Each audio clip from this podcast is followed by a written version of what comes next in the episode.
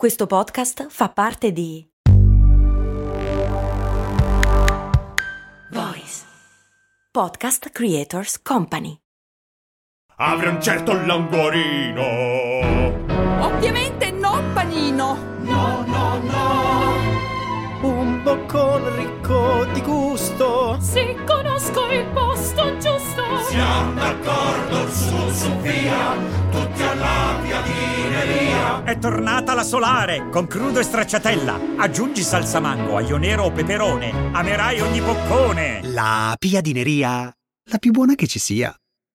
Come cantavano gli Elio e le storie tese, perché nessuno mi dice a cosa serve la milza? Ecco, a cosa serve la milza e soprattutto perché a volte fa male quando corriamo, chiede Donzo e anche Elio, ma non credo lo chiedesse a me.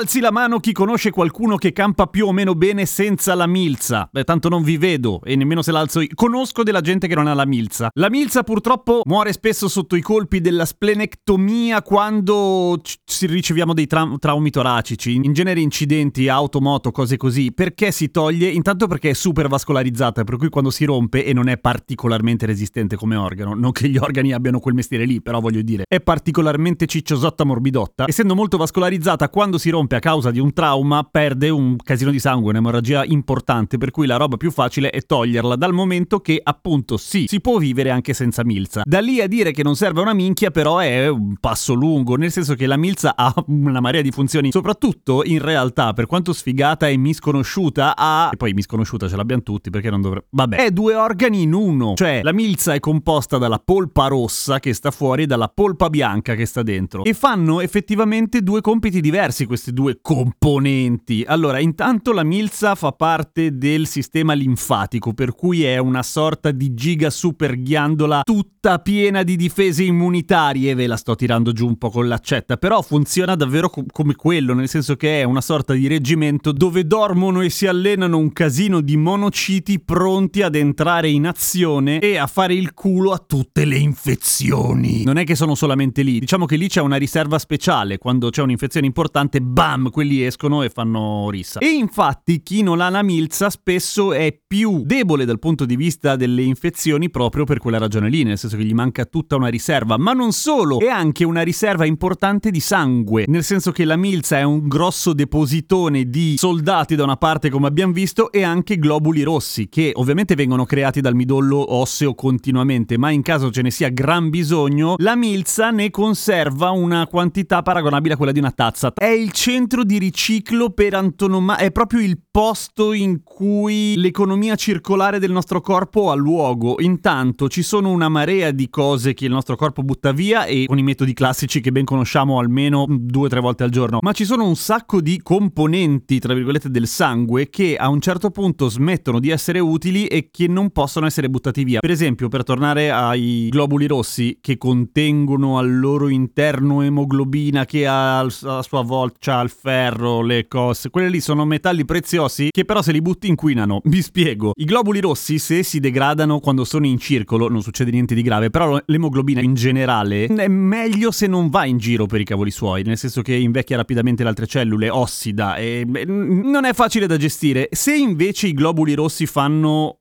il giro all'interno della milza ci sono, c'è tutto un centro di analisi e sviluppo e quality control che in effetti ammazza, cioè toglie di mezzo i globuli rossi vecchi, li smembra e quello che c'è di buono dei globuli rossi se lo tiene lì senza buttarlo via e poi viene riciclato oppure espulso attraverso tutta una serie di escreti simpatici che noi abbiamo. Il funzionamento del controllo qualità è una figata, nel senso che per esempio alcune cellule passano all'interno di vasi sanguigni molto stretti le cellule che sono ancora buone sono morbidose e flessibili e quindi riescono a cambiare forma e passare dall'altra parte. Gli altri si incastrano e vengono buttati via. Che figata. Ma soprattutto perché fa male la milza? Fa male la milza quando facciamo esercizio, giusto? E in particolare dopo la digestione. Quindi sarà sicuramente la maggior richiesta di ossigeno da parte del nostro organismo che spreme la milza e quindi fa male. No, questa è una grossissima cazzata eh, che viene raccontata a tutti i bambini. Io ci credevo, e invece non è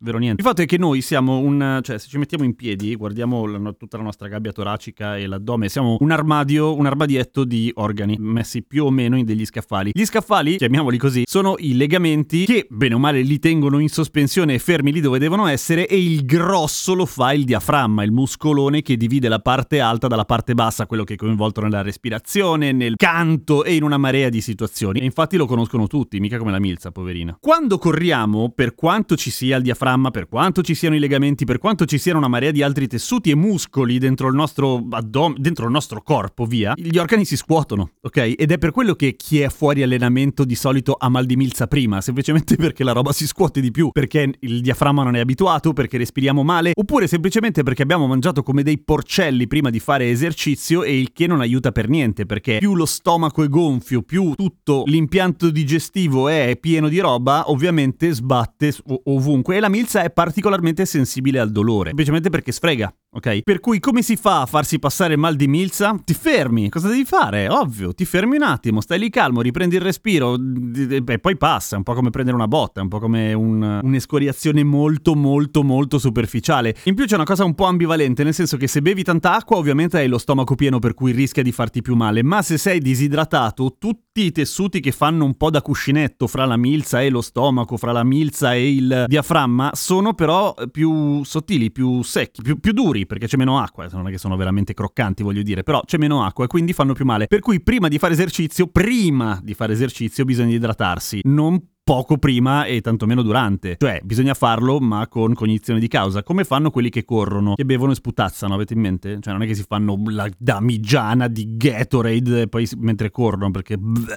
Poi vomiti tutto. Quindi la milza fa male per quello e serve a una marea di roba. È il nostro pentagono, è il, il nostro ministero della... No, è, mi piaceva di più la caserma come metafora. Ci sono dentro i soldati che ci difendono. A domani con cose molto umane.